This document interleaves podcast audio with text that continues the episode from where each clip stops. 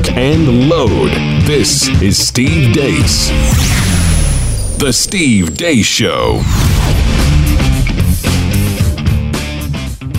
And happy Friday. Welcome to the Blaze live and on demand. I am Steve Deace. Todd and Aaron are here with me. We've got a packed house today. New York talk show host Shannon Joy is with us as well. You'll find out why here in just a moment. 888-900-3393 is the number. 888-900-3393. Let us know what you think about what we think via the stevedeace.com inbox, which you can access one of three ways. Steve at stevedeace.com is how you can email us, like us on Facebook, follow us on Twitter at Steve Deace Show for those of you listening to the live audio right now or the podcast later on so you don't have the graphic over the the shoulder telling you how to spell the last name. It is D E A C E. And those of you that are listening to the podcast, no matter where you are or when you are choosing to listen to us, we do greatly appreciate you. Coming up a little bit later on today's show, today's Truth Bomb, I think we have finally found our first example of 4D chess. At least I'm hoping. I'm hoping that's what it is. Because I don't want to believe people on quote my side are this dumb. So it better be. It better be 4D chess. Also, some feedback Friday where we will respond to your responses to us. But we begin with your weekly look at the week that was. It is time for the first time in 2019 for the Deace Group.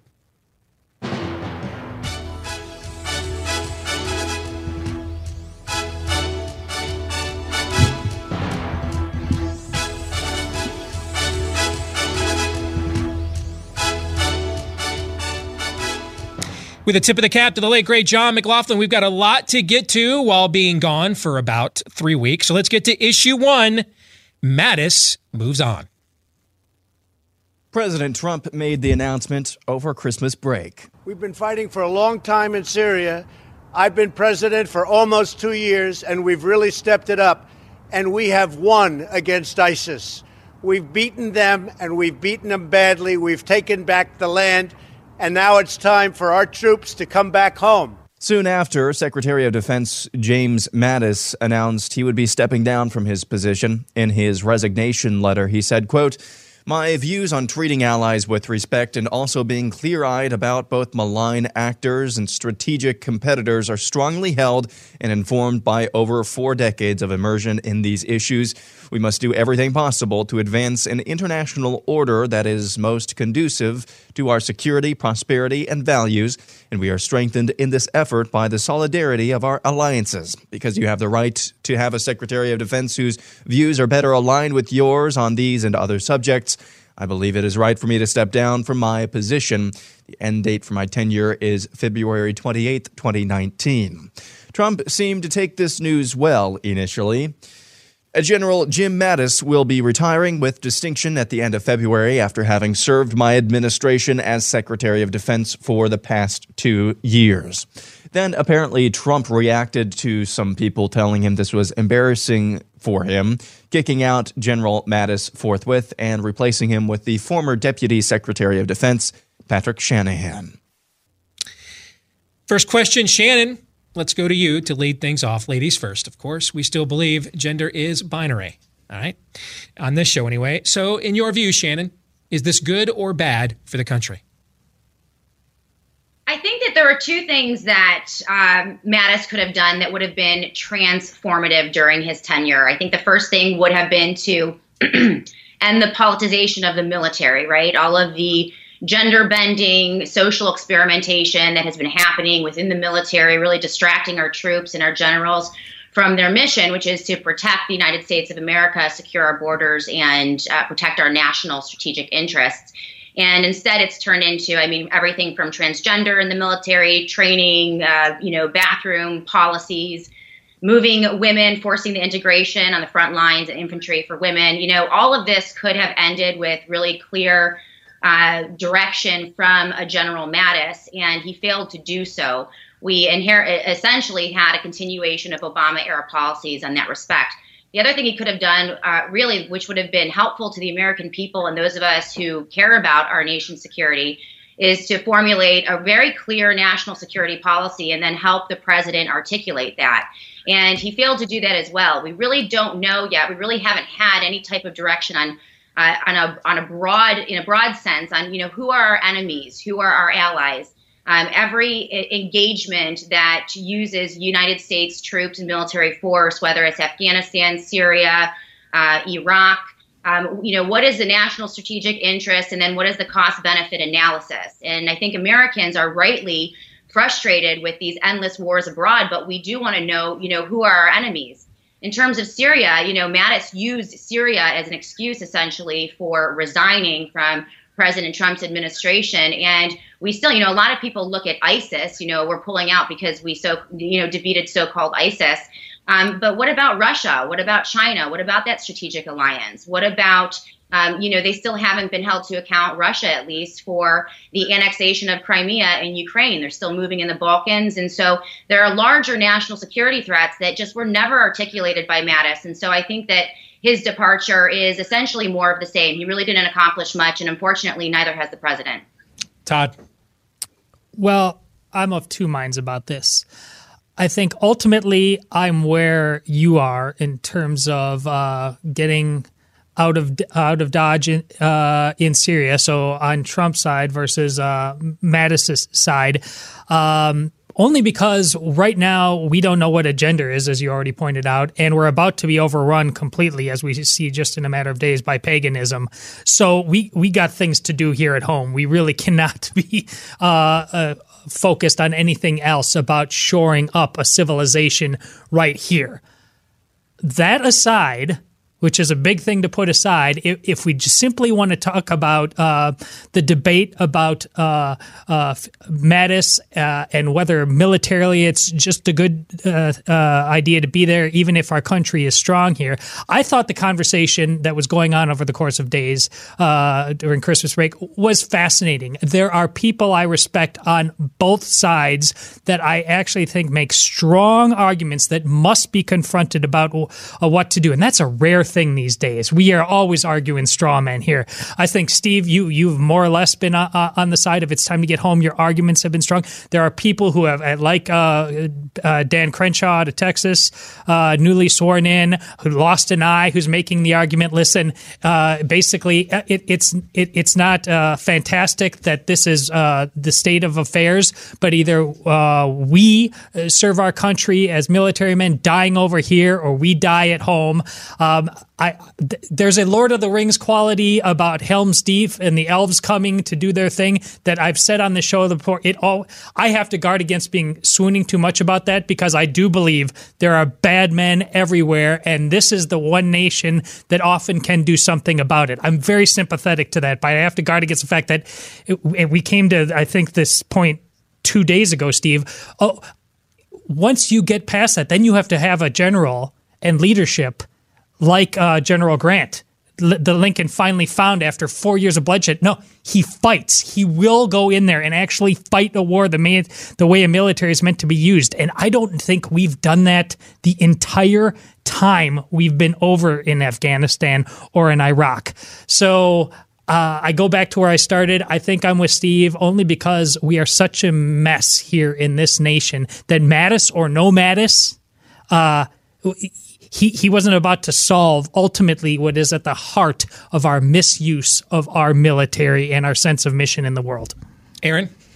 Yeah, this, I don't want to make, make this sound like I'm punting, but um, I think this question is, is almost impossible to answer definitively mm-hmm. because we don't have a mission, or at least not an articulated uh-huh. one for yep. the general uh, public. Uh, if we did, then we would be able to draw some distinctions about what's good and bad for our policy and who will support the good policy or the bad policy, et cetera. I, I am sympathetic to the Kurds um, and how much we've tried to build inroads with them in Syria. I, I don't like just kind of cut tailing and running away from them. But at the same time, why are we building those relationships with, with those one-on-one relationships with the Kurds, as our special forces have been doing in Syria for the last couple of years? And so um, I, this is again an impossible question to answer.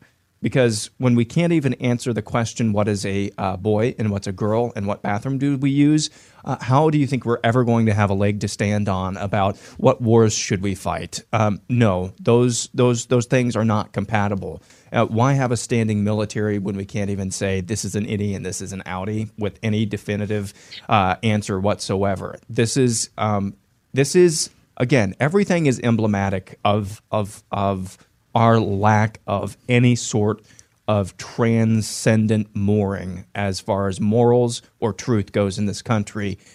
Anywhere you look, everywhere you look in our culture and in our institutions, it is crumbling, or at least, at the very least, if you're going to be really, really, um, really nice about it, uh, there are at least cracks in the foundation of every single institution. Not to say there aren't good people in the military I have part of my, my brother's in the military. He's overseas right now, and, and there are always good people there. But as far as the overall all goal, if the foundations are shook and if the foundations are shaken, um, then our our mission, our goal, our vision is going to be faulty. See, I think that's exactly right. I want to go back to what you said a minute ago. I, I am I am actually not in favor of bringing people home. I am in favor of not continuing to suck. Correct. That's Correct. what I'm in favor of. Okay? Historically, militaries exist for two things to defend your national interests at home or to advance them abroad. So they are either for the national defense or for conquering. We have attempted, and this is and this is the progressive view of history, that we can ignore the self-evident truths cited by our founding fathers that history has revealed to be true in all times in all places and in all um, in all cultures and customs. This is the way the world operates because of who God is and who we are. Okay. And there's nothing, there's no fantastical, enlightened formula we can do to game theory or and utopia eyes around the realities of the world. I'm not dogmatic anymore in my foreign policy views because we are not up against a definitive singular dogma like we were when we were children with the Soviet Union. That's why staying in Afghanistan forever is not the same as as as guarding uh, you know uh, the the current coal in West Germany in 1982. It's not the same thing because we're dealing with an right now. Our, we went to we wanted to get rid of Assad five years ago. And now we had to keep him in power to hold back an enemy that didn't even exist when we did the first authorized use of military force under President Bush 15 years ago that they're still being governed by. Consider we're fighting a war against an enemy that didn't exist when we granted the first authorization of uh, use of military force that we're using to fight that enemy. ISIS didn't exist. They did not exist. So we're again. Th- that's why you can't be dogmatic about this. The, you know, Mattis says, "Well, I've been doing this for 40 years." We're not doing what we were doing 40 years ago, James. And no, you don't know more about this than me because you're blinded by your worldview. James Mattis has. Does James Mattis know more about military tactics and machinery than me? Sure, he does. Does he know more about the general world than you and me? No.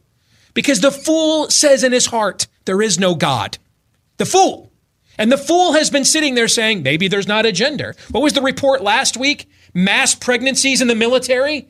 They're dealing with that issue. Gee, I wonder why that's happening. Why, where would pregnancies come from? Do you know how they happen? I, I, does anybody know anymore? Dandelion okay, spores. Uh, yeah, yes.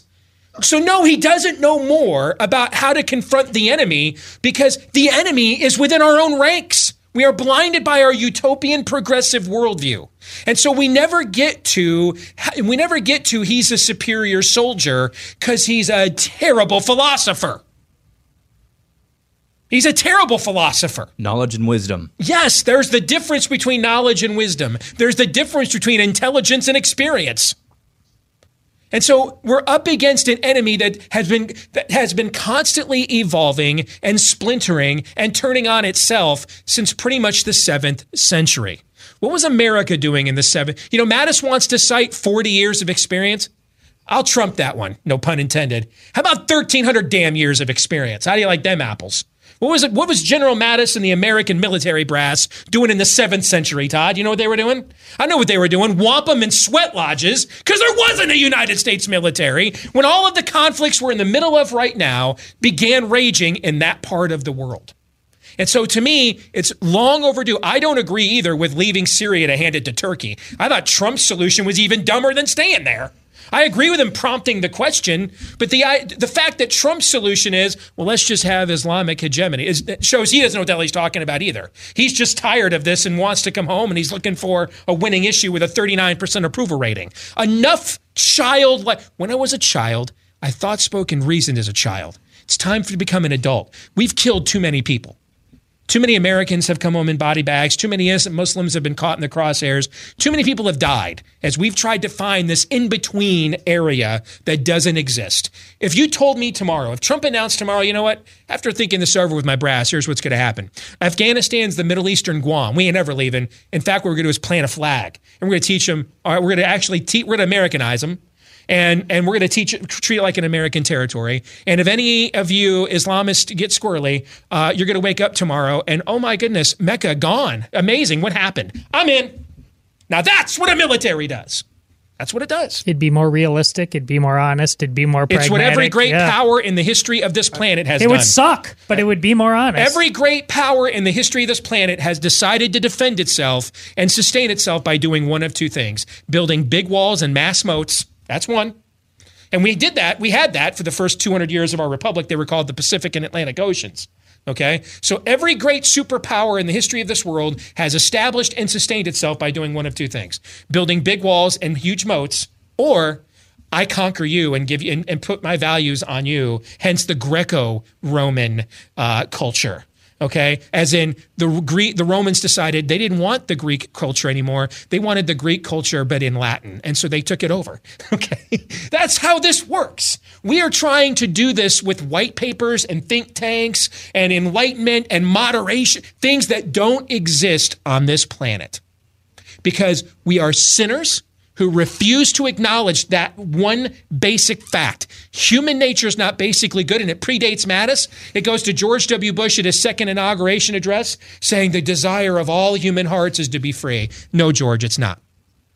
The desire of all, well, I will, you know what? On second thought, yeah, it is, George, just not the way you think. The desire of all human hearts is to be free, free of God's judgment, free of God's law. That's what's in the desire of every human heart.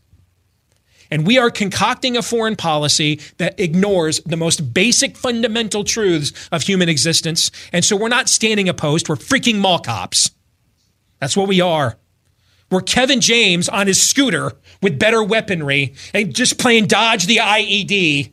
And if we turn around for five seconds, the Taliban's back. Boy, this must be the greatest ragtag bunch of, of, of Muslim colonials of all time that they can just keep returning. All right, we we uh, we we handed Iran. Iran wanted to conquer Iraq in 1979. They just had to wait 40 years, and the U.S. handed it to them instead. What the hell is this strategy? What is this? It's not one. It's a it's a reactionary policy. What's the mission? What's the end game? That's what I'm for. I'm for that debate that's long overdue for the American people to have, but the American people are going to have to demand it. Exit question. If your optimism for Trump's handling of our foreign policy from here were a Bob Seger song, which Bob Seger song would it be? A. Beautiful Loser. B. Ramblin' Gamblin' Man. C. Still the same. D. Like a Rock. Aaron. Oh boy, that last one. Uh, I'm going to go with C though. Still the same. Todd. C as well. Shannon. Make that three. C for me. Now, I rarely do the John McLaughlin veto. You're all wrong. The answer is B. Rambling, gambling man. It is just as likely that tomorrow we will wake up and Trump will plant the U.S. flag in, in Mosul as it is that um, uh, he will hand it over uh, to uh, Turkey. Uh, that's the he he. There, there's a wild card there, and he is po- he is reachable. It's just we try we don't try to reach him very often. Um, issue two, shutdown. First, President Trump was adamant he would sign no bill, no spending bill, no continuing resolution without funding for a border wall. He even got into it with Chuck Schumer and Nancy Pelosi. My wall. None of us have You said. You want to know something? You've said okay, it. you want to put that on You my said it. I'll take it. Okay, good. You know what I'll say?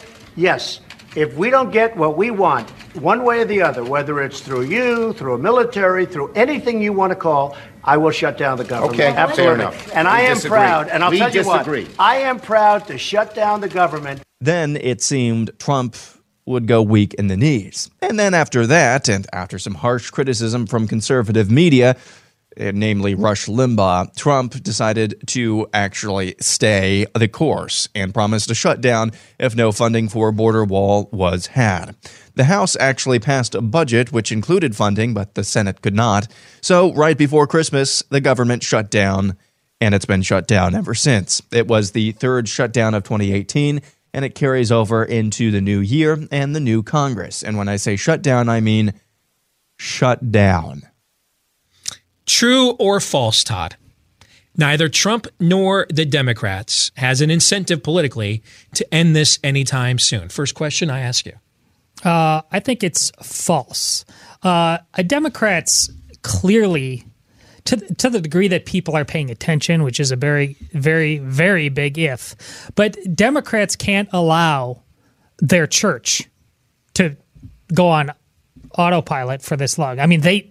We are the people you need. We run things. We're the smart people in the room. If if this thing goes on uh, shut down and people just get on with their life, uh, they might actually wake up and realize um, we don't need the Commerce Department. We should bring a lot of these functions that we rely on the federal government back to the states. We should not be taxed as much. So yeah, in, in theory, if people are paying uh, uh, attention, uh, it's a problem problem for them. Uh, it could also be a problem uh, for uh, Republicans because of the Santa Claus factor. Uh, way too many people, even those who vote Republican on a regular basis, think like, "Oh, come on, you guys, just grow up. Why can't you get along?" They actually don't see uh, when somebody filibusters uh, on principle as as a grown up thing to do. They just think, "Oh, "Come on, make the trains run on time." That's what I put you there for. It's like the person who's the conservative who who just can't see a police force uh, that might be they're the ones with the guns uh, and the sticks and if maybe they're getting a little out of control and beating people up too much they, they oh well if they weren't doing anything wrong nothing would be happening no, no you know that if you like small government you also have to make sure the ones with the weaponry are restrained as well so yeah both sides probably are going to have some not in, right on this day in this moment. But right quick, both of these sides don't have the the spine, and the American people and don't have the principles or the attention span to understand what is going on. They're just going to start complaining. Um, so both very quickly are going to have some incentive. I'm not sure when which one first, but somebody will. Aaron, same true false question to you. I think it's um, uh, as far as no incentive. I think that is uh, true because all of this is is optics at this point. Look, let me attach a rider to that if I'm allowed to do that. If and only if Donald Trump stays the course and does not sign anything, uh, neither side has any incentive to end the su- shutdown because you can just bludgeon each other with it, and that's what people like.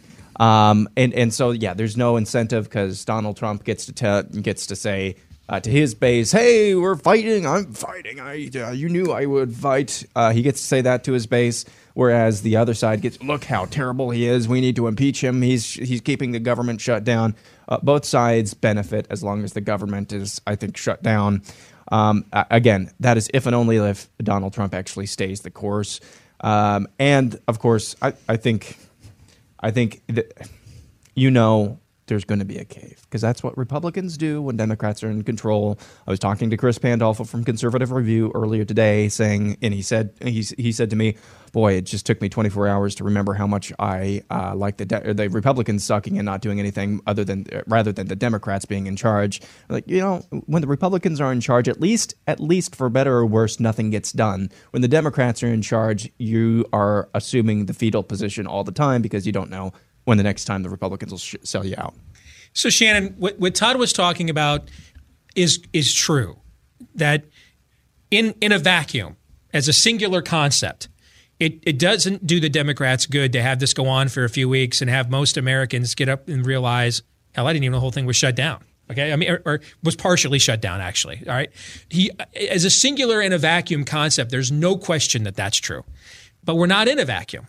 Yep. All right, we've we've got a presidential primary underway in the Democratic Party, and you're going to have Elizabeth Warren, Kamala Harris, uh, likely Beto O'Rourke, and uh, Spartacus Cory Booker. That's four Democrat members of Congress at least running for president or at least ramping up to do so right now.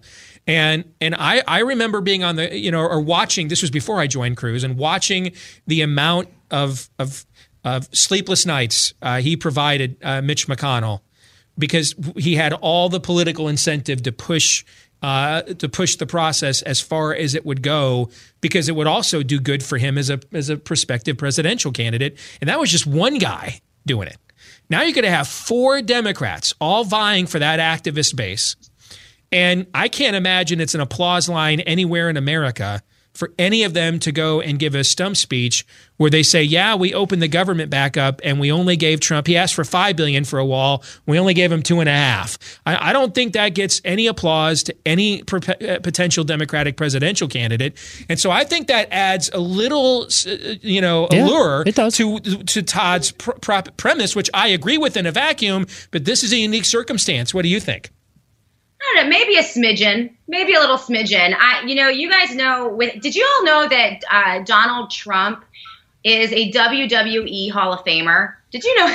Do you know that um, that WrestleMania happened in Trump Plaza? WrestleMania four and five took place in Trump Plaza, Atlantic City. Um, listen, this will go on. The answer is what true. What you gonna do, brother?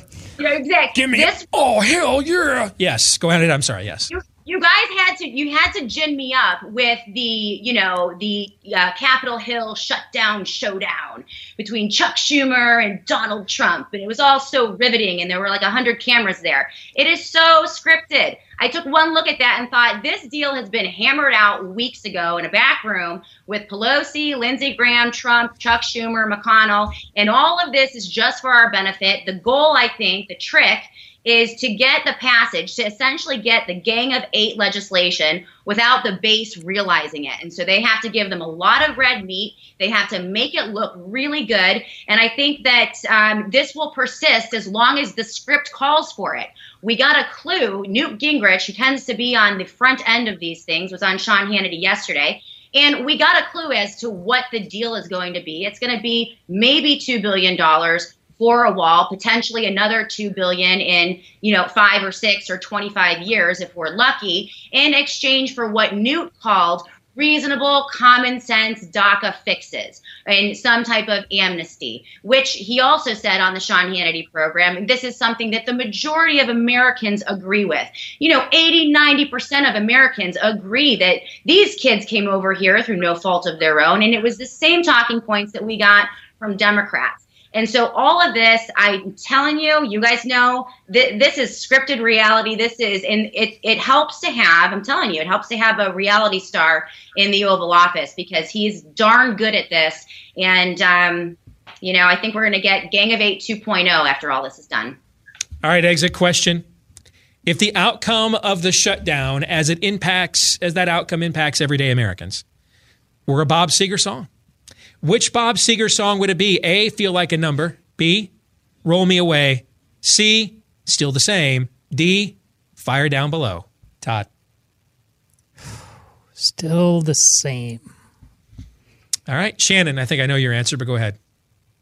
Still the same, baby. Yeah, I, I thought that was going to be her answer. Aaron, what say you? Still the same. Gonna overrule us again? Uh, no, I think the outcome for everyday Americans will be still the same. I agree. I I don't again, I agree with the premise of what Shannon said like I do with what you said. But we're not in the vacuum of this. Okay? You have a new left emerging. And you have four people in Congress vying for the affection of that base. And that base hates everything Shannon just said every bit as much as our base does. That base hates that. It's going to be fascinating. And, right. and, they're not going to just sit. One of them, at least, will not just roll over and play dead for this. One of them, at least, will say, I can make huge political hay re- leading a revolt against what Shannon just described. At least one of them will. I could see all four of them doing it, frankly. We'll come back. More here live and on demand on The Blaze. Stay tuned.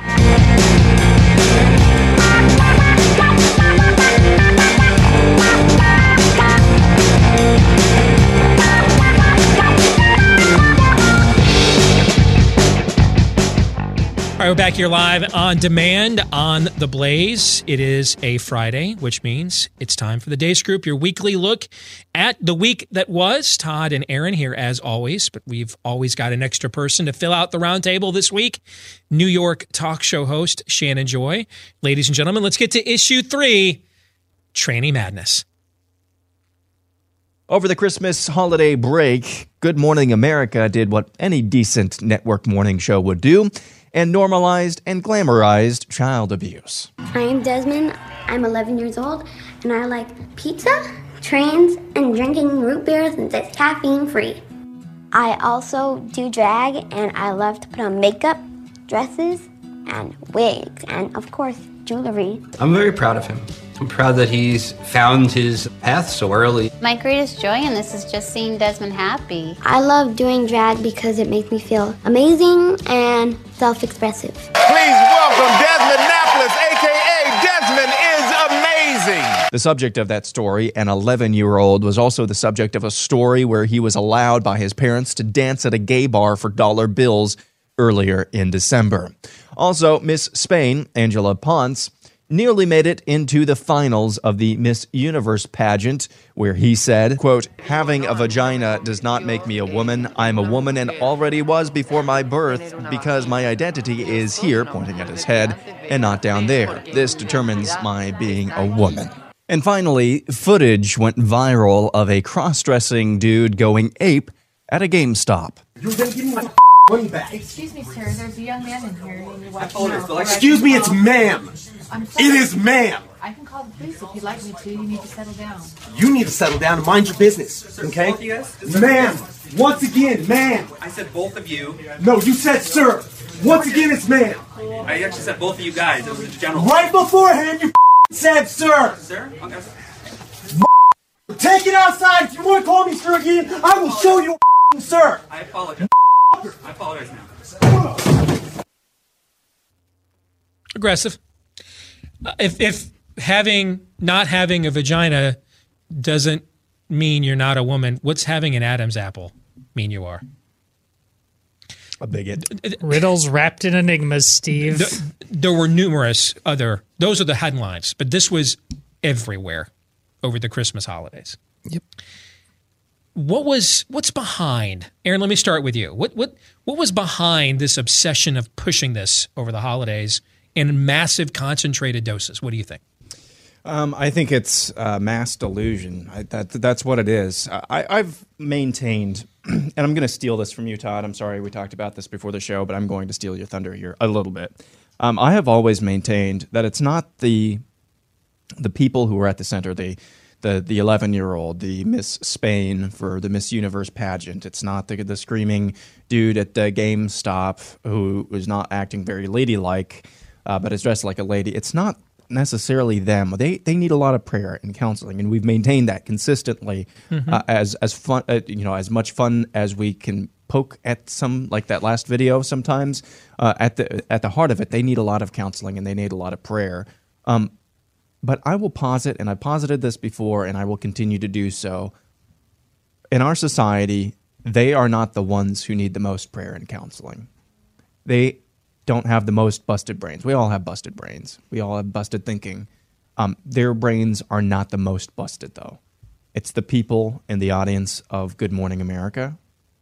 It's the people. This story was making the head the rounds again from February about the um, the. She's a girl who's taking testosterone in Texas, uh, who won the the state girls wrestling tournament. That story Mhm, was right. making the rounds as well. Again, um, it's the people who are clapping, who are standing there clapping at that. Those are the people who need the most prayer and counseling, because at least the ones who are acting out on it are being consistent with their own delusion. um, or at least acting uh, acting upon it, even even though that is that is terrible. The ones who are standing around there, though, they there's probably some of them who think, um, yeah, this is kind of weird, but you know, I can't be judgmental, so I'm just going to suppress that. I'm going to suppress what I know is right. Those people oh, oh, don't know any better who are dressing up like uh, women and men who, who who who are not women and men. It's the people who are clapping who are the most deluded because they I think I think they really are suppressing what they know is right and wrong in the name of fill in the blank. I don't want to be a bigot. I don't want to be one of those people. I want to be politically correct. I want to be I want to feel good about myself. It's the idol of self again. It's the people who are clapping along all this time. It's the people who are clapping who need the most help. Cons, cults, criminal syndicates require collaborators. They, they can't do this uh, on their own. They're, they're, they never have enough P1s, as we call them in the radio business, meaning primary customers. They, they never have enough primary customers to do this on their own.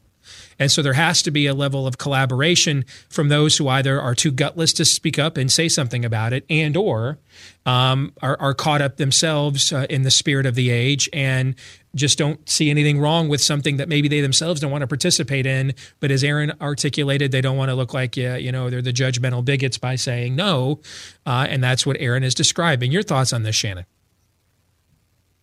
I think this is the equivalent of a situation the emperor has uh, no clothes, right? Or the emperor's new clothes and it, the invisible wardrobe, where you have a society of people, a culture who are being guided and maneuvered in a direction of absolute falsehood, right? Where they can look at an objectionable truth, right? The sky is blue, the grass is green, there is a male and a female, and become so befuddled in their thinking and so confused in their thinking because they're being hit from so many points, so many disparate points, um, you know, pushing this narrative that you know, it sometimes makes me wonder if those progressive planners that, you know, we never know their name and they control so many of our institutions, if they're not kind of, you know, c- conducting some weird social experiment using marketing to see how far they can take it with us right? How far they can move a culture to to you know say up is down black is white right is wrong a man is a woman a woman is a man. And you know i do think that this is much larger and i not conspiratorial in a conspiratorial sense but I do believe that this is there's a concerted effort here, and you can't ignore the coming together of all of these uh, different pressure points. You have academia, you have the culture, you have Bruce Jenner, you have court rulings, you know, Supreme Court rulings plus lower court rulings. They rolled out those bathroom policies in American public schools and primary and middle schools uh, so quickly that you can't imagine that there wasn't some sort sort of concerted effort to really just bombard the American people using not only this complete falsehood and false science, but also shaming them, yes. right? If yes. yeah, it's say, a tactic. It's a it's a it's you you just cited it's a known tactic of of leftist totalitarians uh, in the last 150 years. It's called jamming.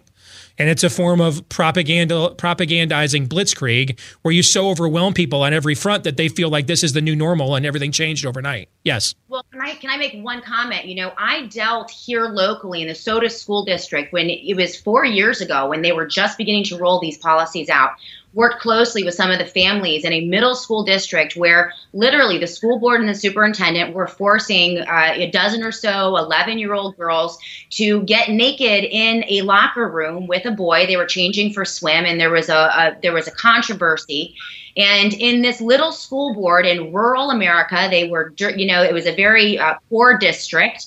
Um, and they had they essentially bust in dozens of activists from Rochester into yep. these board meetings.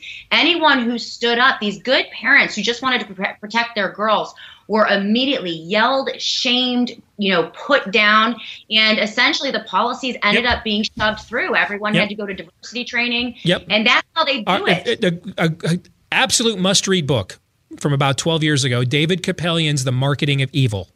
Uh, really set the stage for a lot of what we're seeing right now. Todd, you get the last word. Go. Well, this is definitely progressivism uh, dialed up to 11, but at the core of progressivism is a dark dark spirit.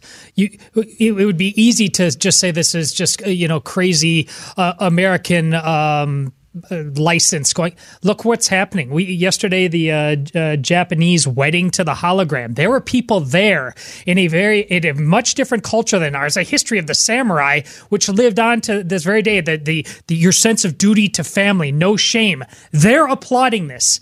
Uh, good morning america Michael Strahan, an All Pro Hall of Famer in a man's man sports, sitting there clapping. Like a seal. We've Right. seen multiple cases of women, uh, girls' high school track meets out east mostly, uh, where a uh, boy who feels pretty is beating them and taking their state titles away, and s- stadiums are standing up and clapping. I bring all this up to say this is at the heart of progressivism is the devil. And so I, I I submit to you that when people are sitting there and complaining, and a lot of these people are claiming, but if something happened, uh, you know, like in the Catholic Church, and what's happening to boys, and what happened at Penn State and the sodomy, and what happened in Michigan State over and over again to these girls at the hands of Nassar, hundreds of girls were celebrated uh, by uh, ESPN uh, uh, for their courage, but it happened over and over and over again. So when you sit there and you say, if this happened on my watch, when you're the one clapping all this other stuff, but I would not let that happen, I look you in the eye and I call you a liar. You all let this happen over and over and over again. Exit question. True or false? Within five years, there will be a person suffering from gender dysphoria, which is what we're really talking about here, is a mental illness. There'll be a person suffering from gender dysphoria given a prime speaking slot at CPAC as a quote conservative trans. Aaron. Within five years? Yeah. Oh, uh, buy. That's the easiest buy. Shannon. Yeah, that's true. Todd. 100%. True. Issue four Elizabeth the First. I thought Saturday Night Live already did this sketch. Now, since we're announcing your candidacy via social media, we thought it would be fun if you actually filmed the video yourself on your own phone. That way it seems more personal and intimate. Hold on a sec. I'm gonna get me um, a beer. Uh-huh, uh-huh. Personal and intimate, yes. I better take off this jacket then.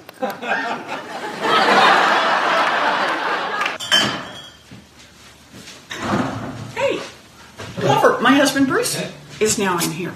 Um, you want a beer? Okay, now hold up your phone and you can just look natural, okay? I'll pass on the beer for now. You sure? Okay. Come over and say hello to folks. Yes. So, this is my sweetie. You want to soften a little? Okay, a, a little more. Okay, um, may, maybe a lot more. Hello. Um, he's, and I'm crazy. I love you. And action. Citizens, you will elect me. I will be your leader. I love you too. Thank you for being here. Pleasure. I'm glad you're here. Enjoy your beer. Who've we got here so far? Um, Skylar, uh, and 14 others. Hello, Denise. Hi. Fortnite. Great, let, let's stop there. No, okay, okay. That's the most devastating video that has ever aired on this show. Holy buckets. Devastatingly awesome. Oh my gosh. First question. Well, asked and answered, Your Honor. Um, give Elizabeth Warren a letter grade for her presidential campaign launch, Todd. A. Just outstanding. Outstanding. Please, more. More.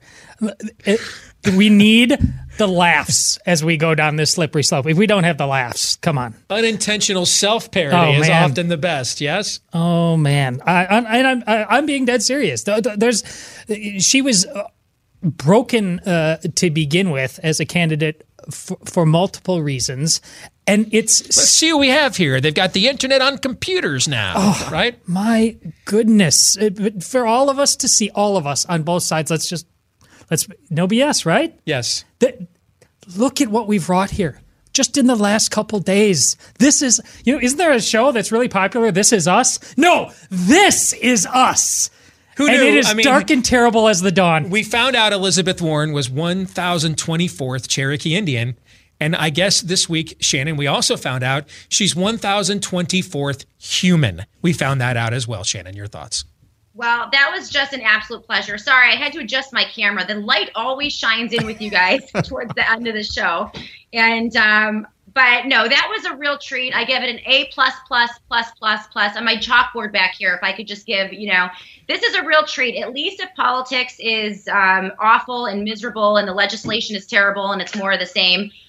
God bless Elizabeth Warren. I mean, at least we can get something hilarious and ridiculous, and the show is enjoyable to watch. I tend to think that these uh, nomination, uh, the process of nominating presidential candidates, again, you guys know me. I think it's a lot of it is uh, a show. I think a lot of it is rigged. Um, that it, these are predetermined outcomes that we're dealing with, but you know what? At least we can enjoy it. So a plus plus plus plus. And yeah, can you imagine? You remember Obama and the beer summit? Can you imagine how awesomely awkward a beer summit hosted by Elizabeth Warren would be? Uh, what what brand of beer do you enjoy, young Oh, it would- man? yeah, That was like watching a reanimated corpse in a bad Wes Craven movie attempt to walk down Main Street in broad daylight and pretend hum- and pretend like Clive Barker's pinhead is bleeding from every orifice. Have a nice day, ma'am. Aaron, your thoughts? Oh man, that this is this is the, the we're going to talk about this more in the in the truth bomb a little bit, um, but uh, this is this is why you need to. I, I don't. I this is why with when it comes to Alexandria Ocasio Cortez, and I don't want to step on the lead too much because we're going to talk about this later. Um, Then don't. We're yeah, we're we're we're just let these people be themselves because that's good enough. Yes. That's good enough. It's better than good. We're- it's great. It's great. We we don't we don't need to help them be less likable, or we don't we, we don't we, we don't have a leg to stand on when it com- comes to making them less likable because just it is just it's self evident. It's self evident. I want to watch Elizabeth Warren bring Donald Trump a beer. You need to just stop doing what you're ah. doing to Alexandra Ocasio Cortez right now and just let her be. I want to watch Elizabeth Warren bring Donald Trump a beer while he's on the phone with a seven-year-old kid and asking him if he's still believe in Yes. Santa Claus. Yes. that's that's what America needs. That's the singularity. I hope. Exit question of Elizabeth Warren's presidential aspirations were a Bob Seger song. Which Bob Seger song would they be? A. Against the Wind. B. Like a Rock. C. Turn the Page. D. Hollywood Nights. Hollywood Nights. That woman can party. Me too. You, ne- the next video, she's sitting there, like Chris Kattan, just bo- and, and, and Will Ferrell just bobbing their head up and down at the club. just wanna have fun. Uh, uh, Which is it, Shannon? Which is it? Hollywood Nights, 100%. You guys are good. I Aaron. agree with you on. No, it's it's no, they're right so far. It's it's Hollywood Nights. All right, let's get to predictions. First of the year, Todd. I have got Chargers, Texans, Bears, Seahawks. Okay, those are your NFL playoff winners for Week One. Shannon, your prediction. Debbie Downer here in the house. We are going to get Gang of Eight 2.0 in the next couple weeks. Hmm.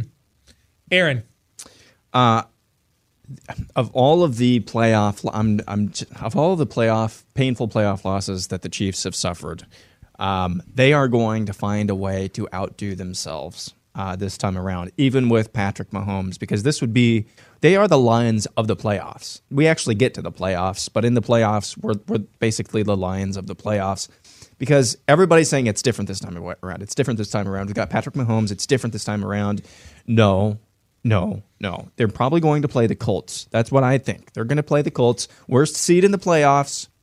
The Colts, we were up the first time Andy Reid took the Chiefs to the playoffs. We played the Colts at the Colts, and we were up like I don't know, twenty-eight to nothing at one point, or thirty-five to seven at one point. This is called self-medication. 35 to 7 at one point, and we still lost that game by one point. I would say we're going to play the Colts at home, home field advantage, and we're going to be up a like, I don't know, 32 or 35, 42 He's points inoculating himself right to now. nothing. He's- and then we're going to lose by one point. He's like the old school Catholic monk who's walking around in a hair shirt and a cilice belt and just whipping himself over the back, like the guy in the the, the albino in the uh, what you call it movie. Uh, my prediction is uh, I believe in self interest even more than I believe in scripted outcomes. Okay. The government shutdown, the partial shutdown, is going to last through at least the State of the Union speech. We're going to be here for a while, at least until then. Shannon, have a great uh, week. Good to see you. Happy New Year, okay? Thanks, guys. And congrats on the new show. We'll be back with hour two. Stay right there. Feedback Friday and today's Truth Bomb are next.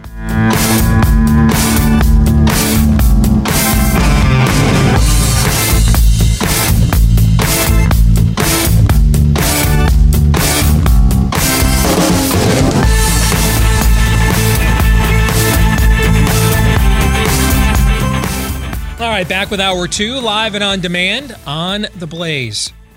I am Steve Deace. Todd and Aaron are here with me as well. We love to know what you think about what we think. Steve at stevedeace.com is the email address. That's uh, D E A C E. Like us on Facebook. Follow us on Twitter at Steve Deace Show. And we will be getting to your feedback here in just a little bit. So stay tuned for that. Also, if you're listening to us today via podcast or at any other point uh, on demand, we greatly appreciate you taking the time to do so. If you have a little extra time today, if you could leave us a five star review, if you haven't done that yet, the more of those we get, the more people like you we tend to get as well. So thank you very much in advance for doing that. And thank you to all of you that have already done that as well.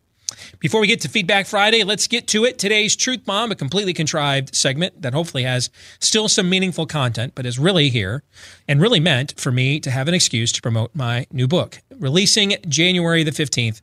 Truth Bombs Confronting the Lies Conservatives Believe to Our Own Demise. Pre orders available at Amazon.com as we speak. Let's get to it.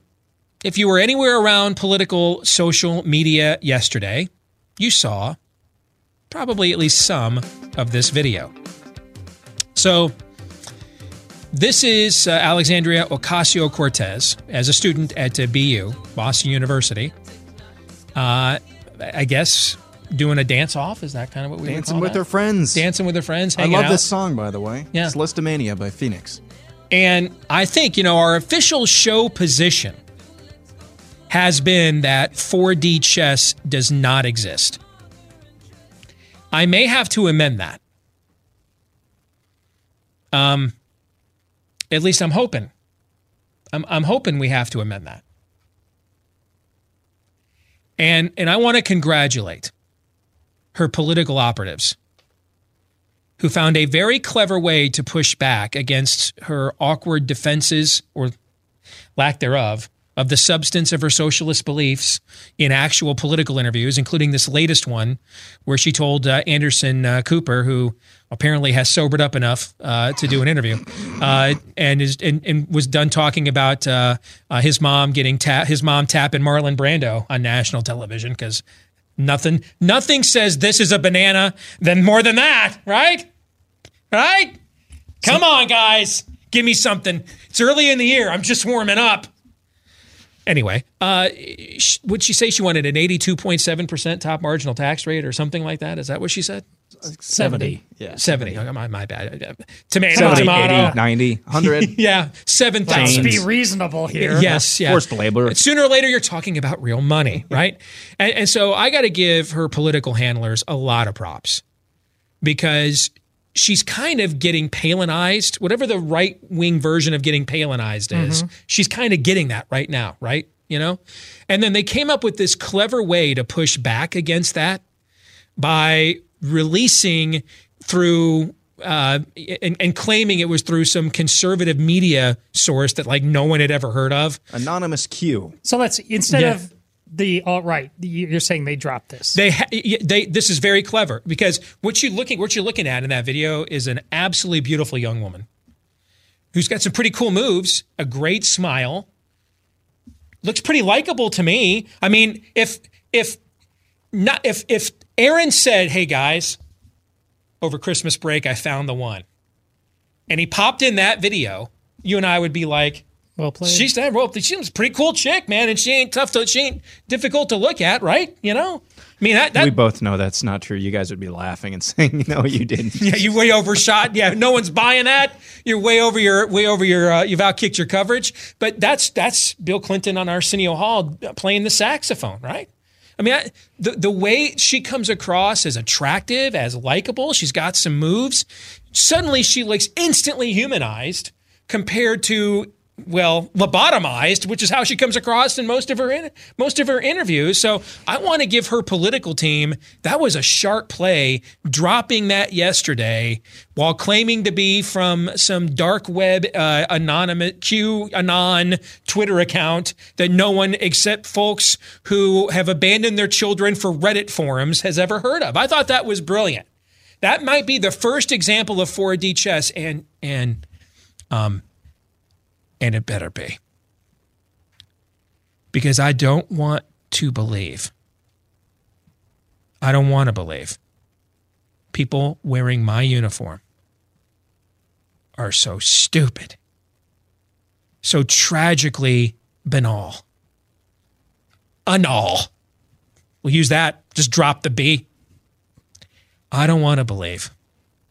Conservative media thought releasing a video that shows a beautiful young woman dancing in rhythm to a hit song and looking friendly and happy and smiling while doing so was going to hurt her brand rather than actually humanizing it and making it for the first time seem somewhat palatable and plausible. I don't want to believe I don't want to believe there's that much dumb wearing my jersey. So I will choose instead. no. I will choose instead to say we have found the unicorn, the first example of 4D chess, that her team did this, pretending to be someone this dumb on our team. You're basically saying, I would rather marry the hologram. Yes. Than take yes it's over here. Yes. I'll take the mystery box. Oh, I saw this video blow up in my mentions yesterday. Before I watched it, I'm like, what did she do? I'm thinking, Yeah. what did she do now? Right? So you got me. You baited me, and I clicked. And I'm like, well, first of all, I'm old enough to be her dad. So I guess we'll just say that's an attractive young woman. And she's hanging out with her friends, dancing. She looks cool. She had a great smile. And I kind of waited for like something stupid at the end. You know, like she rips off that shirt and it says vote for Che Guevara or something, something. I thought there'd be something at the end. And no, there was just more of an attractive young woman dancing to a hit song, smiling beautifully and having fun with her friends. That's how socialism starts, Steve. it's a that was the gateway drug right there. That's Did you- also how dumbassery apparently starts. Did you guys seriously though? Did you guys see anybody on the right or the not left who was like, "Ah, "I hate this. I don't like uh, Alexandria Ocasio Cortez even more now because of." Do you guys see any of that? That's that. Well, that's my point. I, I, I don't. Maybe I don't even know who wears the the uniform. May, I am coming to the because once this thing, once people started clicking on it, most people had the same reaction I did, which was you guys realize that this is the biggest boost to her political brand you could have possibly given her. So I didn't know. I found out a few months ago what QAnon was from Curt Schilling. I, I'd never heard of it. There, this whole you know um, world of gateway pundit. I, I don't know any of that. In fact, if you want me to mute you, come at me with PolitiFact, Snopes, or gateway from the left, or gateway pundit links from the right. I, if when you send those to me, if you're in my mentions or I see that I'm following you, if I, I don't even click, I just the only thing I click is the mute button. I just mute you. You it's just like no, you're not. You you have you have decided. I I really don't want you, Steve, to take me seriously, and I'm I, I'm happy to oblige that um, request and do it frequently.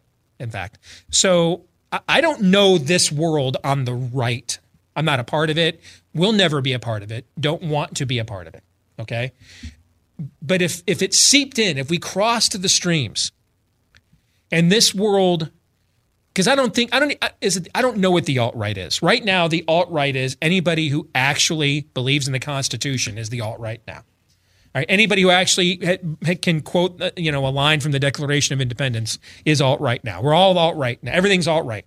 Everybody, everybody other than Rick Wilson on MSNBC is alt right. Okay, so I don't know, but there's another world out there I don't understand. That's the black mirror of the right. I don't want to understand it. I'm not going to understand it. I'm going to choose to be willfully ignorant because as I get older, I don't have enough IQ points. 20 years ago, I could have put some on layaway. I got to I got to hoard them now. I'm I'm in I'm in the hoarding mode. I'm getting older.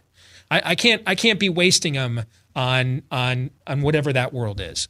Okay, but if if yesterday was an example of that world bubbling to the surface, and Ghostbusters we crossed the streams, and it made it into the main to the mainstream of conservative thought. And this is what you guys do over there. And this is where, you know, you guys are the really smart people who I cuz I hear from you in my mentions. You know, you're always accusing guys like me and Beck and others of, you know, we we we're willing to surrender America. Um, well, if you're truly worried about the viewpoint Ocasio Cortez represents, leading to America's surrender, you should know you are their freaking Nathan Hale with that video. Or your own Benedict Arnold, maybe. Because that's that's the best highlight that woman has had since the night she won the election. I would argue it's the only highlight that woman has had since the night she won the election. So either you so dumb for real, okay, or that's 4D chess, gentlemen. It's one or the other, Todd. Well, I find it fascinating and wonderfully ironic that a display of uh, I don't think anybody can deny is like the most basic of like high school esque girl feminine charms is going to be the thing. I, I, so I'm I'm gendering here specifically by that. That's going to heighten the woke crowd's allegiance to her all the more. That, which is me- adding another the- layer the on the four dimensional Khrushchev- chess. Khrushchev at the UN taking his shoe off, bald, fat, white guy banging his shoe on a platform and bony finger pointing it at the world saying, We will bury you. Or that video. Which packaging do you think is more likely to suck the next generation in? And and then the rest. Yeah, you're right, Aaron. The conservative crowd uh, wasn't uh, out there finger wagging, but they were spending a lot of time virtue signaling, which is what happens over time and has always happened over time to uh, Republicans. They end up, well, I'm not that kind of person. I would never dare. And uh, she just, uh, yeah. so everybody has to spend time basically checking the box that says, "Oh, I I, I don't hate uh, uh, Alexandria Cortez. I'm not one of those meanie." And and and the high ground is lost. We aren't talking about a single issue this week. Uh, along with this video is, as you've already said, Steve, is her promising that if you have hundred dollars in your pocket, uh, she and her friends get seventy of it to fight global warming. And we're probably going to be talking about the damn video. If if if that's not 4D chess, and that is stupid people on the right, uh, clowns to the left of me, jokers to the right. I, I don't. I feel like sometimes I don't have a team. Like I'm a perpetual free agent. You feel Whether it's whether it's you don't have a team. whether whether it's the smart set that's colossally dumb we talked about yesterday, okay, who who can do nothing other than sneer through the nose hair at any pretense of advancing any form of conservatism, or you know these guys who, who believe they're the freedom fighters, man, on the front lines. Interview, do you know where, where, you know where they're doing where, where they're hanging out with Roger Stone between those two camps, I wonder sometimes do we actually speak to anybody? Because I want, please tell me that this is not where most of this has gone. Because, dude, I will get thee to a nunnery. I, I, I make a good living doing this, but not enough. I'm not wealthy enough. I'm not really wealthy at all. I'm still living in the same house I lived in on WHO, but I make a nice living doing this, but not to the point where at the age of 45, I really enjoy this enough and make enough money that if these two camps are who our audience is, I, I will I will do something else. I, I'm, I'm, I'm at halftime of life. I don't want, and I'll just say it. I don't want to be. I don't want you to be my customers. I don't. I don't want to serve your kind. I didn't. I don't want. I, you guys. In fact, you guys deserve each other. You guys will just be here prattling on, um, while the Marxists are over here, you know, throwing hammers and sickles, uh, you know, into the into the founding documents. I, I, I at that point, I'm just like, you know, what is what? I wonder what local sports talk radio pays nowadays, because I, I, I no, I won't serve you, I don't, and I don't want to. I know the rule on this show is that it's always four dimensional chess. So no, um, the rule is that it's never four dimensional chess. I have a very very tough time believing that this is some massive thing. It was not a massive thing from right of center yesterday at all. Uh, but of course, the headlines. This I was just reading a Newsweek story. Uh, conservatives mock Alexandria Ocasio Cortez for college dancing video. Everyone else thinks it's adorable. They cite one account, the original account that posted that video, that's now been deleted. The entire account has been deleted. There's a duplicate one out there as well. The entire they cite one account. That's the only account that posted that. That's that was the only thing critical of that video that I saw. Did you guys see anything else critical? Now the point still stands though. Regardless of whether or not this was some sort of stupid four-dimensional chess, which is hard to believe but conceivable. You, you see the story that the New York Times had about what happened to, uh, to the Roy Moore campaign a couple weeks ago. Mhm. Um, so it's believable. Uh, it's not likely, maybe, but it is believable. Um, the fact, though, I think what you guys are trying to say, and and correct me if I'm putting words in your mouth. The fact that we're even talking about this at length, and when I say at length, I saw people tweeting about it still this morning. Yeah. The fact that we're even talking about this is a sign of Mhm. deep, deep sickness and really just a, a ton of decay. Just a ton of decay uh, about our discourse um, in the not left America. That that's that's more concerning. So I don't think the conversation is is this 4D chess or is that no? I don't think the right is. I don't think the right is like actually thinking that this is a bad thing. I don't think that's the conversation that we need to have. The conversation we need to have is why are we having this conversation at all? Good point. I, I remember I, I heard Bill Bennett tell a story years ago when he first got to be uh, Secretary of Education under Ronald Reagan. And he had given an interview. I, I don't remember if it was to the Washington Post or the New York Times. It was one of those two, and a, a, an exhaustive sit-down interview. And he openly said uh, he'd be totally fine with the department he's been put in charge of being eliminated. The money block granted back to the states, school choice. I mean, this was you know mid '80s. Mhm. Okay, and this is like his first foray into the media as the new Secretary of Education. And they get together.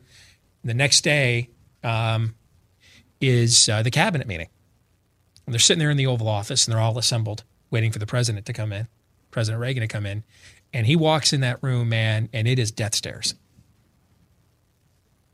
Because you know the the Washington Pet Post or whoever, whichever newspaper it was there, them or the Times. Their op-ed page, of course, took his comments and just eviscerated the entire Reagan administration. You guys hate kids, etc. And he walks into this cab, senior cabinet official meeting, and I mean, he's just getting, you know, glare of death. And it's frosty. One of those things you walk in the room and everybody stops talking, so you know it's about you, right? Okay. President walks in the room and he's thinking, I'm I'm totally getting it right now. I'm done here. What for? You know, I stepped on a banana peel. I stepped on a rake, basically. Meaning he's thinking, I took the rake, I, it was hanging in my garage. I pulled it off, set it down right in the middle of the driveway, and then just kept stepping on it repeatedly. I'm, I, and I'll be updating my resume soon. Reagan gets in, he's got the copy of the newspaper with him. And he sits down and he begins reading excerpts of the interview. And he's reading excerpts of the ensuing op ed, just trashing Bennett and the Reagan administration. And he lets the comments sit there for a moment. And there's a lot of nodding heads of disgust and shamed looks amongst the cabinet. And then Reagan says, looks up and essentially says to the members of his cabinet, Bill here has been on the job for about a week and is already offending all the right people. Yep. What in the Sam Hill of the rest of y'all that have been here for months and years been up to? This is what we came here to do. I bring that up in the context of this conversation. If I'm Alexandria Ocasio Cortez and my political team didn't put that out, I'm firing them all. And then I'm going into the bowels of I'm going into my old phones, my old Facebook, my old my old MySpace page, whatever I had that shows me hanging out and just being cool, being Lexi at Lexi from B BU, hanging out and having fun, right? And I'm flooding the market with that stuff because that's the biggest benefit she could possibly have to what she ultimately wants to accomplish politically. Let's get to it. Feedback Friday. We respond to your responses that you send to us one of three ways. Steve at stevedeace.com is the email address. Like us on Facebook, follow us on Twitter at Steve Deace Show. And for those of you that are listening on the podcast, uh, last name is spelled D E A C E. We have the Elizabeth Warren video handy, don't we? Give me just one moment, literally seconds. Okay. I'll read this quick email from Louis. It's about the video while you get it together. Louis writes, um, you, you guys missed maybe the best part of the video when you were ragging about it yesterday. And it's not even when she's awkwardly in the middle says, "Let me go get a beer," and then can't open it. I don't know, man. That's that's better than that. But he says it's when she's greeting the people watching, and she says, "Oh, there's Fortnite." That- I had that in the video. Did you have that in there? Yeah, Okay. I had that in the video. That was like the funny. You guys saw me laughing and stuff before the show, didn't you? You Yeah, heard me laughing. yeah, laughing. yes. that Is was that the what main thing laughing that I was laughing about. Louis says, Louis, put, my, my son, we got, you know, for the kids this year, we didn't do the three gifts. We just, because they're getting older now and finding three things that they don't have and won't just get rid of is getting harder. So Amy and I just decided we're buying them all one big gift this year. Wow. All right. So Noah's one big gift was we bought him a Nintendo Switch. And so he has spent most of his Christmas break on the, uh, you know, online playing Nintendo Switch with friends of his at church. Okay. Or play, and, and the game they're playing, of course, is Fortnite. And Louis says it's one of the biggest video games out right now. Yep. Someone watching her video trolled her with a fake name and she didn't even realize it. Talk about out of touch. Or maybe I should get out more. Love the show. Let's watch this video again. I can't get enough of this. uh, and 14 others. Hello, Denise. Hi, Fortnite. Good to see you. You sound pleasant. Uh, Kenny. Wait- Is that for this. Kenny and the boys. Oh, There's another glad one. to see. Is that Greeny Goddess? Wow, that's a name I'd like to have. so, I might... or as my mother always referred to me, uh, the surprise. You know, you know, you know. I might vote for her. You know, it's one of the things that that um, we had to decide was when to do this. I never thought I was going to run for politics, any kind of elected office. So who else have we got here? Darth. It's good to see you, Darth. I'm glad you're here. You know, that's what gets me in this fight. That's what makes me excited. So, here's to 2019 and changing the world. Happy New Year. She is Barbara Billingsley in Airplane. I tried to find the meme. It's probably not allowed because it's racist or something, but when she says, Yes, stewardess, I speak jive, it's her. What do you think her staff was thinking while they're filming that? Yeah, the same thing that uh, whoever that was on Saturday Night Live was telling Hillary Clinton, uh, Kate McKinnon's Hillary Clinton. I think they were thinking, "Is the check I, clearing?" I so am going to have to update my resume in a month. They were thinking, I, I, I wonder, I, you know, I turned down Cory Booker because I thought the whole Spartacus thing was going to be lame and ridiculous. They're probably thinking, can we all work for Beto O'Rourke? That's probably what they're thinking. I, I, I just, No, they're not. No. See, they see we don't this is they knew. That's not a shock to them. That's who they see all the time. And then they go off and the lights of DC come on and it turns into pro wrestling, but they all know that that's really her. And they just know that this is the game. And it is pathetic. And as long as the check clears for a little while and this this is the first job that came along and I you know this is how I felt I had to play my cards, but there's not a one of them who was shocked by that. There's no way. the reason you know she is not going to be a serious candidate is videos like that. Because if if the situation was reversed and this were a uh, sixty some odd year old Republican launching their presidential campaign with this level, like it makes me uncomfortable to be in the presence of that video. It like Daniel Day, you know how Daniel Day Lewis creeps me out. That's one of my things. I don't think I've ever told the audience. I'm I, I I'm afraid of Daniel Day Lewis. He's like the Burger King guy animated. So much so life. that you said you haven't seen Lincoln, didn't you? I, I can't bring myself. I Which can't. just- I can't inhabit space with him. It's like watching. Wow. It's like watching a human. It's like watching a replicant or a human being a replicant, pretending to be, a you know, a human replicant. It, he's just. I'm uns he's un, he's un, he's an unsettling presence to me. We're getting that by your inability to explain it's just- what you're it's just- talking about. he- he- you he- just can't even. He may, yes, he makes me uncomfortable. That that is un. That's you know, fingernails on a chalkboard and rodents. You know, I don't like rodents. Okay, you know, like I will kill any bug, break any bone. I don't care about any of that stuff. I I I, I don't like you know. I don't like rodents. Yeah, I can't. That's like that's like if someone said to me, "Hey, I think there's a mouse downstairs." I'm like, no. This show is starting to turn into Elizabeth Warren's video. You realize that everybody else on the other end is really uncomfortable right now. Steve, come back. I'm Who are you? over here trying What to is figure this? out who Daniel Day Lewis is. and then there's that.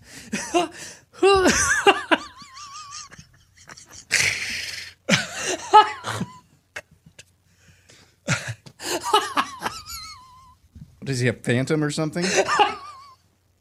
Yes, actually.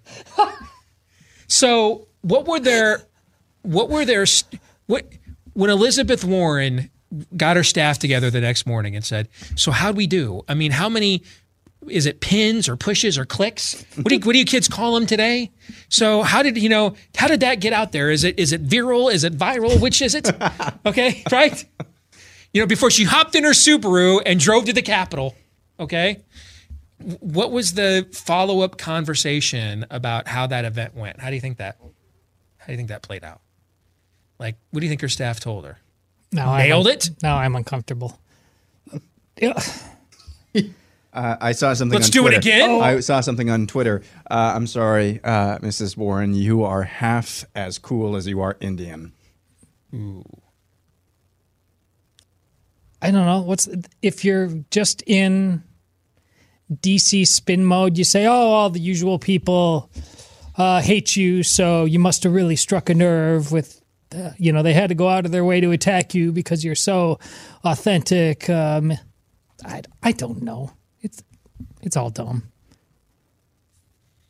Yeah, I, I would think if you're if you're getting ready to gear up for the Joe Biden or Beto O'Rourke presidential run, you had a good three days. I'm going to change my name to I don't know. It's all dumb, Todd.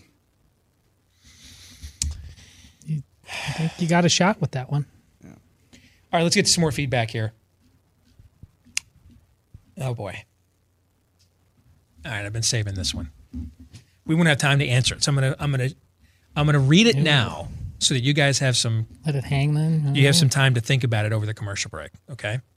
This is from Jenny in Tacoma, Washington. She says, This may sound like a weird question, so right away. That's your disclaimer. Okay. This may sound like a weird question to ask two married men and a single guy. But I think sometimes men give better advice to women than other women. Just like the movie, He's Just Not That Into You, sometimes women don't always give you the best or most pertinent counsel. Uh oh. yes. In fact, maybe I shouldn't even read the rest of the email Just and just let imaginations run wild during the commercial break. What is this leading towards? you should do that. I'm like seeing if my wife's in the room. What's going on? Todd's like, am I, am I, can I go home tonight? Is it safe? Is it safe? I think you have your answer.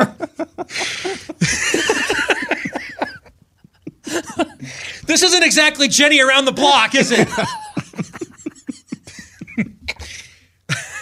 there is a prayer room literally right down the hall with a comfortable couch. Not that I know from experience.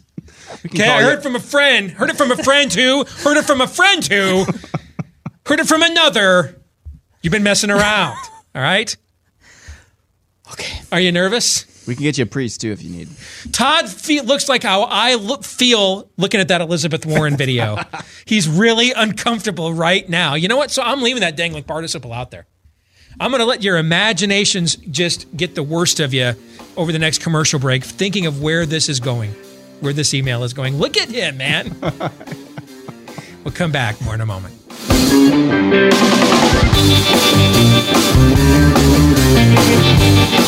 All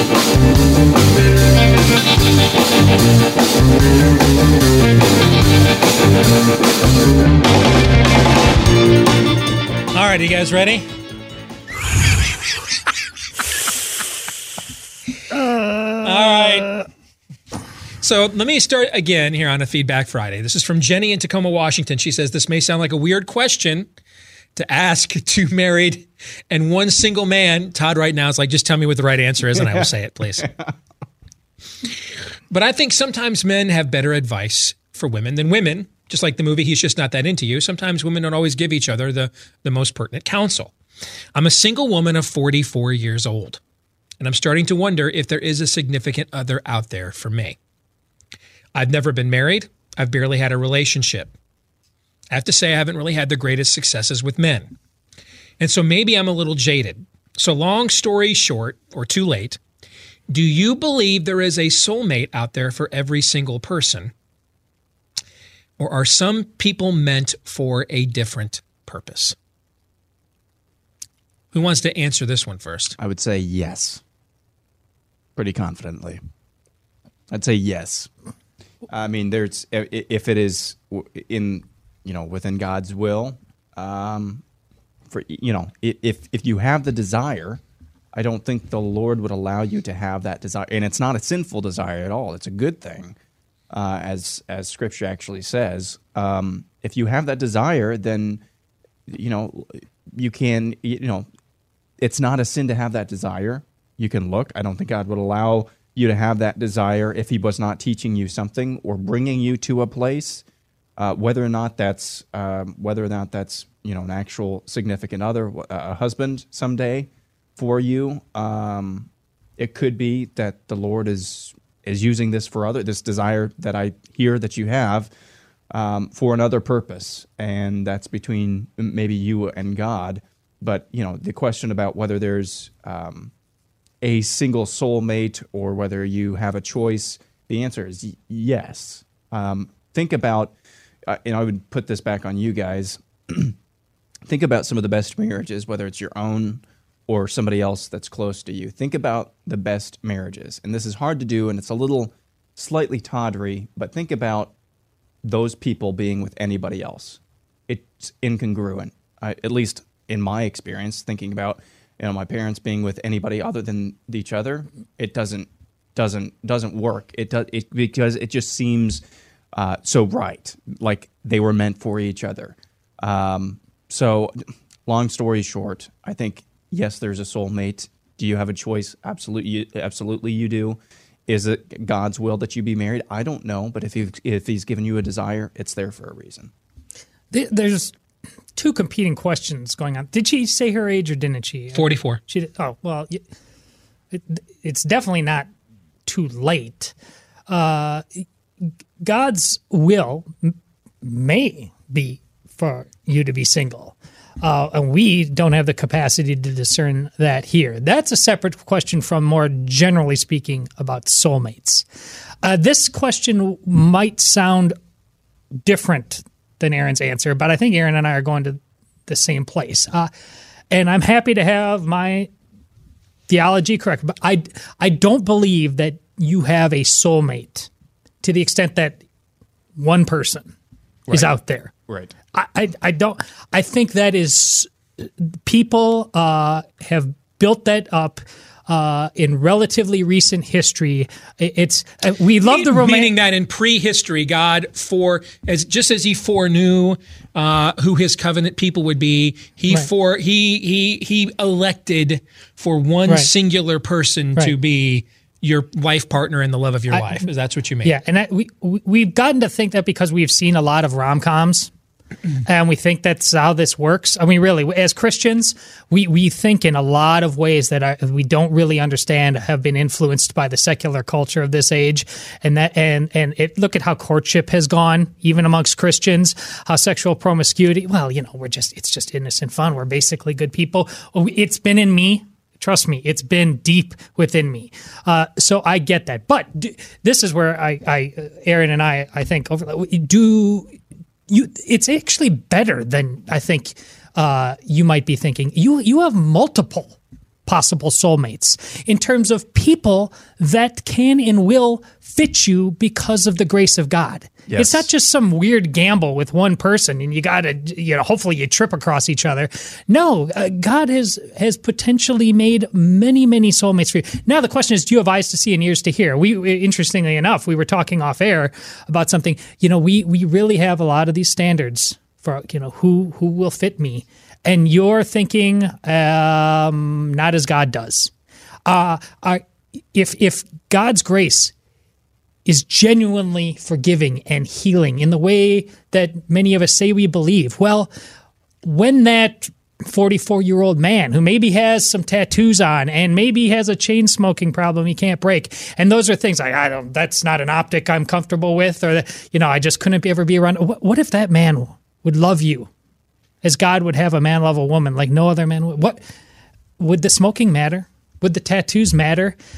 We all have those those things, and they're not necessarily unreasonable, but oftentimes we are the ones standing most in our way of if we're ever going to be able to find a soulmate. Who defines that, God or you? That's the big question you got to sort out first. And can I add one more thing? Todd and I are in the same place on this because it's it's paradoxical. Um, the only um, the uh, it's not it's not romantic Calvinism where God for you know chose. Yeah, that's kind of what I was trying to define. yeah, Yes. chose before the foundations of the earth your soulmate. The Calvinistic rom-com. No, yeah, no, it's not. It's not that. Um, it is though. You're never ever going to get to the place though with whoever you might end up with that it seems like that unless the right relationship is in its right pedestal in in your life and in that person's life as well because uh, as I was trying to make the point on all these great marriages that, that I have seen, of course, there's struggles. There's always going to be struggles because East of Eden, that's the way we do relationships. We don't ever get that right. But at the end of the day, um, you know, it's so obvious that some of these marriages are, are working so well. Um, it, it seems like these two people were definitely meant for each other, as if they were, as if as if they were chosen for each other before the foundations of the world, even though we know that's not true. And it's because that relationship with their creator is right, not that because they're compatible. Of course, we all have d- degrees of compat- you know, compatibility just on a base level, but that spiritual compa- compatibility and the understanding with each other that the relationship with their maker, the relationship with their savior is first and foremost and they are pursuing that relationship before any other. That's the paradox of this is in that there is uh, many choices as Todd said, but the only way but but the only way you're going to end up with the choice is if you make the choice before you ever go th- to that place of dating or whatever that your relationship with your Lord is is the first.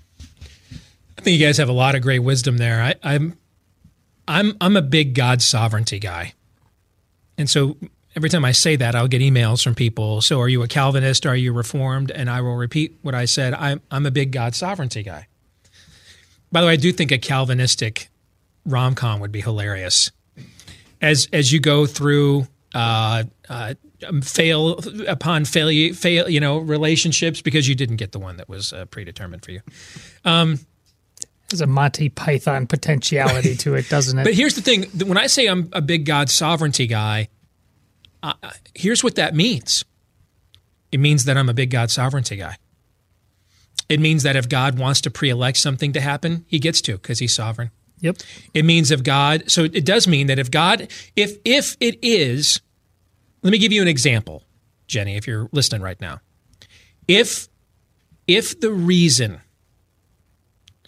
you are single is because God has willed it that there will be a man that he has a tremendous calling upon who will lose his wife uh, to a to a debilitating disease, breast cancer, something like that, and it will crush him to the point that he feels as if God has abandoned him and he can't go on and finish the race God has set before him. And he's at an age in life where he needs a wife uh, who is older and wiser. And you're meant to be that person. God's sovereignty gets he gets to determine that. God's sovereignty also gets to determine that when a guy named Steve and a girl named Amy meet up in a hookup chat room on an AOL dial up modem in 1995, and the goal is frankly just to see uh, how many how many jollies they can get in a weekend. And God God's sovereignty also gets to say what you meant for evil, I use for good. Here's what God's sovereignty means. And it's why it's my favorite Bible verse. For all things work together for the glory of God and for those called according to his purposes. See, I think a lot of the argument that, um, not all, I didn't say all of it, but I think a lot of the argument that goes on within Orthodox Christianity about the sovereignty of God really comes down to will God exert his will in the way I'm intellectually and, and or emotionally comfortable with. Mm-hmm. I'm intellectually and or and or emotionally comfortable with a God who allows me a wide range of my own free will. And or I am intellectually and or emotionally comfortable with a God who does not and will just make things simpler and make these choices for me. That's your will. Jesus sits there in the Garden of Gethsemane at, to use a poker term, this is the degree all in moment right here. There's no turning. If you're going to turn back, it's going to be right now. Because once we get past this moment, the die is cast. He's sweating blood. And the, and the portrayal of the scene in Mel Gibson's The Passion with the androgynous Satan over here whispering, they're not worth it. And no, we're not. And Jesus prays not for his will, but for God's will to be done. See, God can sovereignly decide to send Philip to another country to miraculously show up and preach to an Ethiopian eunuch who is a seeker. And then he can decide not to. He can decide it's for his glory for John of Patmos to be boiled in hot oil and survive.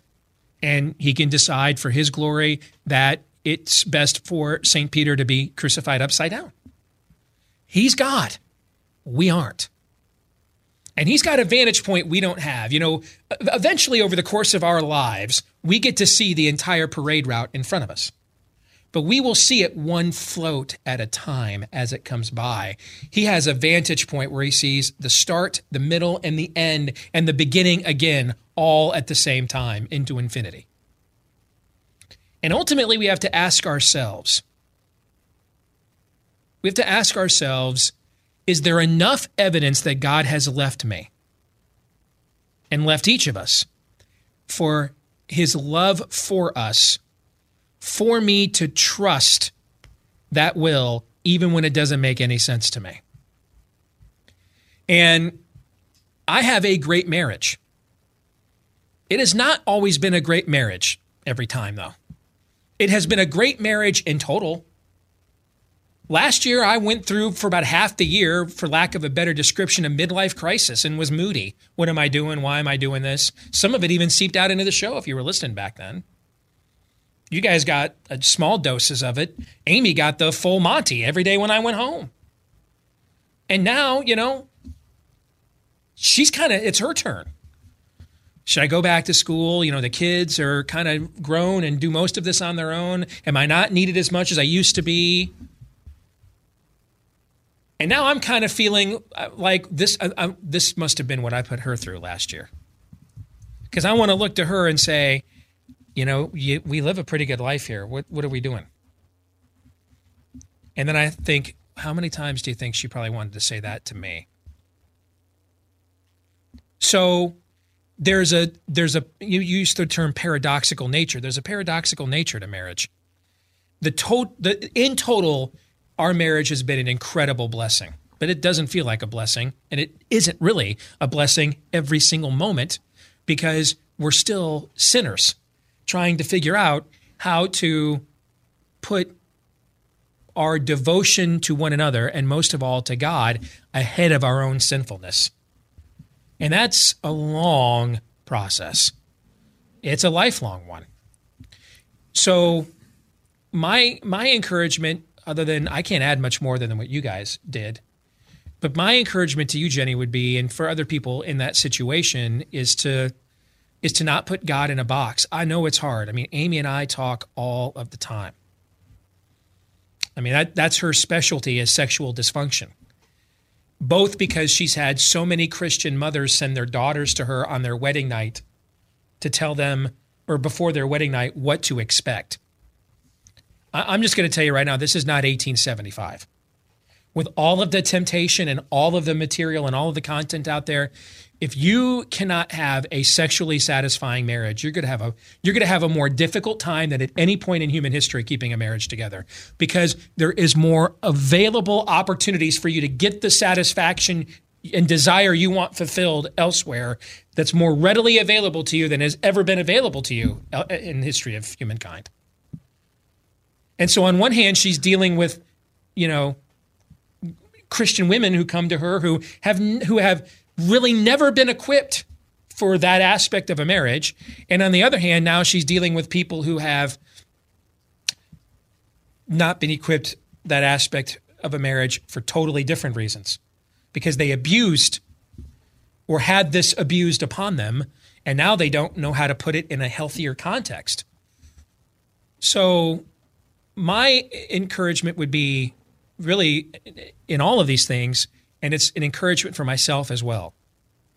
The number one reason I struggled with what amounts to a midlife crisis, and you know, what's funny is I got together for lunch, for breakfast one day with a guy named Ben Bruns, who used to be an all Big 12 offensive lineman at Iowa State, and he's their sideline reporter. And we used to work together covering Iowa State sports. And Ben's politics are, uh, in many cases, a lot different than mine. But we always got along great because we're also critical thinkers who speak our mind and don't like BS. So we get together for breakfast and we haven't seen each other for a couple of years. And I'm and I'm and I am in the throes of this whole uh, what am I doing here? Uh, okay. I walk in, Ben says to me, first words, Wow, man, you've lost a ton of weight. You look great. You're in the best shape I can remember. And I see your daughter, she's performing like at the Playhouse and she's got a movie role and I saw your son playing football, and I see that your show is really growing. And, and isn't your wife basically like a sex counselor? That's got to have some fringe benefits, huh, brother? And he just starts giving me this laundry list of everything he's just from afar seen from over here taking place in my life that I have totally lost contact with because I am mired in my own self. And as soon as he said this, I I just burst out laughing uncomfortably, like the kind of laugh of, holy crap, this is a scam and I've totally been exposed. and I have no defense. Okay? It was it was it was like he he might he he just in a without he didn't he didn't know he didn't know what was going on. But in a way, he essentially just kind of slapped me back into uh, into reality. Why? It's it's the question you're not asking me about marriage and Jenny, or marriage and relationships, Jenny. You're asking me about contentment. That's why I've spent the last five minutes talking about my own. That's what you're really asking me about is contentment. That's that's a lesson I've had. I I have been learning a lot in the last year and a half. That I'm not really praying about career growth. That I'm not really praying about God. Don't let me do something dumb that disqual morally that disqualifies me from the. Rest. That's not really what I'm praying about. What I'm really praying about is I am tempted to go to these places because I lack contentment. And the reason I lack contentment is because I've taken my eyes off of everything God has done to take me from a kid born to a 15 year old mom to where I am at in life right now. And that, so that would be the only other added encouragement I would add, Jenny, is realize that this isn't about marriage. It's really about your own contentment. Everybody have a great weekend. Back at it again on Monday. John 3:17.